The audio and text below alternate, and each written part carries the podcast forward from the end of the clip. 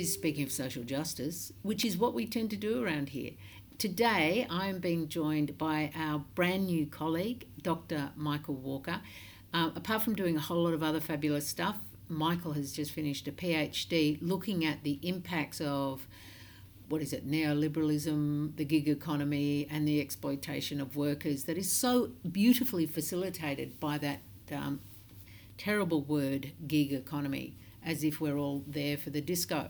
So, Michael, you've had a couple of, you know, you've been thinking about this for years. We've got a new federal government.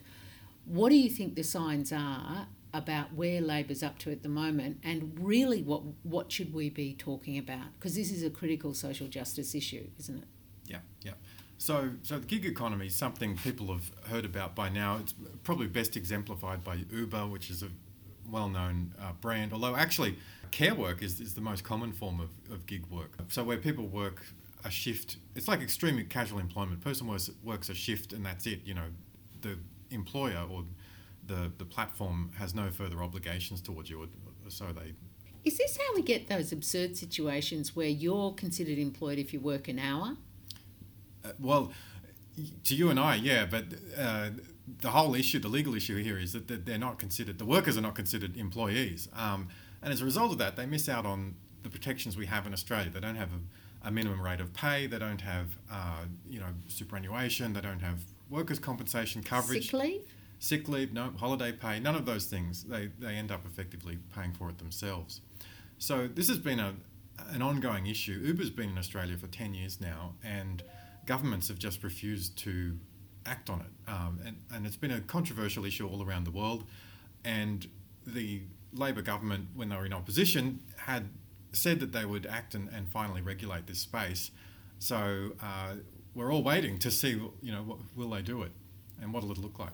So, uh, okay, it seems to be there are two schools of thought around how do you fix this diabolical problem for workers. And, and as we noted in the pandemic, I think it was two thirds of workers no longer have sick pay, which is pretty extraordinary. You know, if you're used to the Australia I grew up in, where everyone had sick pay two schools of thought on it. Do you force companies to redefine what, the people they're currently calling contractors as as employees, or do you change the um, rights and privileges around the contracted person such that they look like employees, even if the company doesn't buckle to that?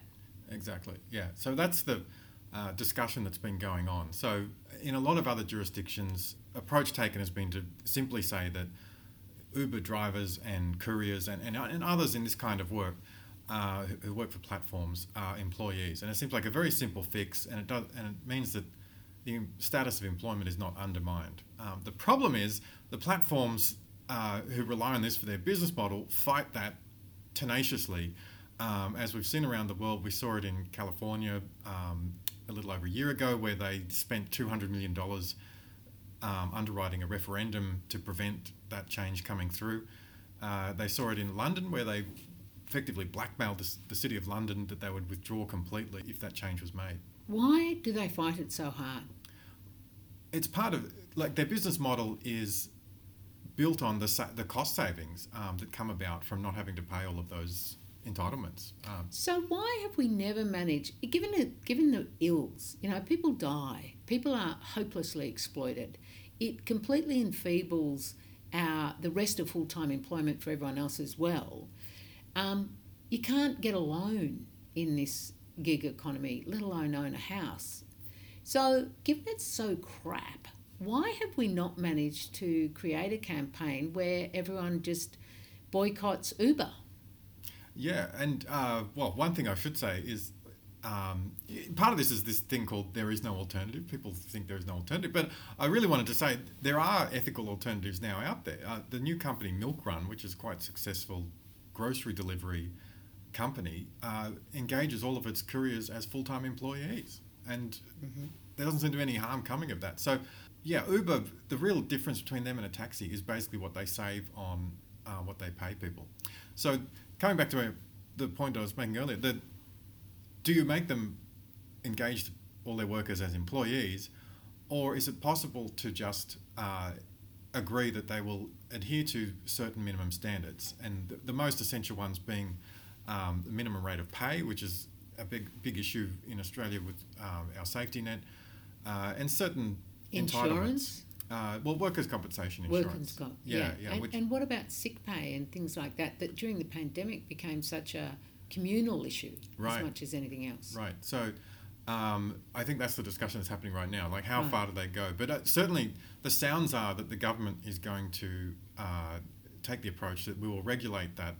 In, the platforms have to um, pay people at least a minimum rate of pay, even if they're not employees, uh, and and cover them if they uh, have an accident and are injured at work. So.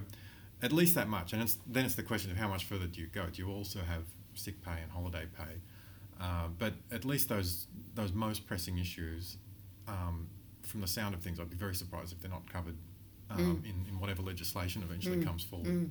It's really difficult, isn't it? This where the rubber hits the road in terms of ethics, because there is a tension here between: do you pile all the energy into fighting for a handful of conditions that people have if they're employees, while the person is not an employee, while you're still maintaining the fiction of a contractor, or do you recognise that actually having over a million people as alleged contractors without it with the exploitation there enfeebles the whole the whole wage structure Yeah. which is part of the reason why you know when people the pointy heads sit around and go isn't it amazing that we haven't had any wage increases? We haven't had any wage increases because there is no collective power to organise and pressure employers to pay more. Like no individual's going to get a pay increase working for herself. Yes, yeah, and this is why the issue of gig employment is bigger than Uber because it's it's as you say, it's undercutting the, the entire wage bargaining system. If people can just opt out of it, and you know, for for almost a decade, the government's just sort of s- stood by and let it happen. Mm. As wages have gone south and costs have gone north, and people have increasingly found themselves, you know, this horrible thing, the working poor, working three or four jobs, barely making ends meet. Like, this is, we really are making big decisions about the kind of country we want to have at the moment, aren't we? Yeah, yeah, it's a real turning point. And I should, you know, being from the Justice and Peace Office, I should uh, say here, you know, minimum wages are part of Catholic social teaching that that people should be able to sustain themselves, be paid enough to sustain themselves. I mean, the 19th century people were not and had to work. Um, you know, in some industries, had to work 60, 70 hours a Mm. week just to have a, a basic breadline wage. Uh, and then Australia put, built up over 100 years or more this, this system to, to um, protect income and earnings for ordinary working people. So that's really As without- a justice issue, Yeah, not, absolutely. not as an industrial relations issue, but as a matter of hu- human decency and justice. Rerum novarum. Yep. I mean, ladies and gentlemen, the Pope advocates collective bargaining and unions. Just saying.